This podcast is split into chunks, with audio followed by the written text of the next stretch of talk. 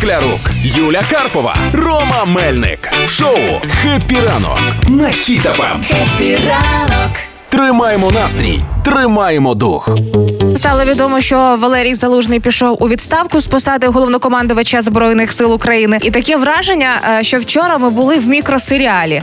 Спочатку з'явилися пости у Залужного в телеграм-каналі офіційному, де він каже, що була зустріч з президентом. Обговорили їхня спільна фотка. Паралельно з'являється подібний пост е, у президента. Паралельно телеграм-канали це підхоплюють і розносять як відставка є, але жоден із них не каже про це ні слова. І це прям дуже цікаво було і дивно паралельно. І поки не з'явилося відеозвернення президента, оця година часу, поки йшла, у мене було враження, що е, це коли батьки розлучаються, а дітям бояться сказати. І всі такі, так а що, так а що? і в результаті дійсно. Але коли вже стало відомо про відставку Валерія Федоровича, це знаєш, е, в людей був такий шок. Але і потім всі я зайшов в соцмережі, і я не знайшов е, жодного негативного відгука. Це Просто перша.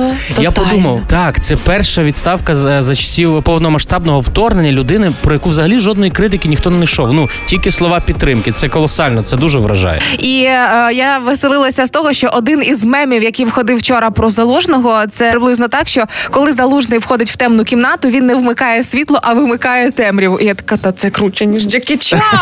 Але- Почекайте. Але слухайте, з цими коментарями навіть під кожною новиною в кожному телеграм-каналі хотілося написати тільки дякую. Однозначно. І е, ці емоції, які вчора прямо переповнювали, е, хотілося б багато дійсно писати, але е, роботу залужного, як він працював, його ж цитатою можна власне і описати. Він колись давав інтерв'ю, сказав, що дратує, коли кажуть, що контрнаступ розпочався повільніше ніж очікувалося. Це не шоу, за яким спостерігає весь світ, на яке робляться ставки. Кожен день і кожен метр даються кров'ю. І тоді ти розумієш ставлення головнокомандувача до кожного з солдат і загалом про його позицію. Так, напевно, тому і відношення всіх людей, і не тільки військових, а й цивільних до Валерія Федоровича таке, що от вони розуміють, наскільки він людяний, наскільки він е, хвилювався і переймався ці, цим ко- кожним, тому і відповідне відношення і до нього. Але разом з тим, всі е, наші перемоги, великі і малі, вони робляться руками звичайних людей і солдат. І він, коли про це говорив, він теж казав, що поки що все тримається на плечах простих людей. А всі перемоги, які були, вони були здобуті життями наших українців, які поклали його, звільнивши Херсон, Харківщину,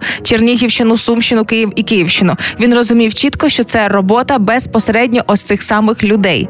Але для мене моя величезна особиста гордість це те, що мій фонд, благодійний фонд Юлині Бабусі, Так. став першим невійськовим фондом, який підтримав Валерій Залужний. А, він передав свої автографи, такий наш батя опікун, який допомагав збирати нам е, кошти на потреби стареньких. І сьогодні залужний прийшов зі мною на роботу. Ну та він дивиться он на мене, не.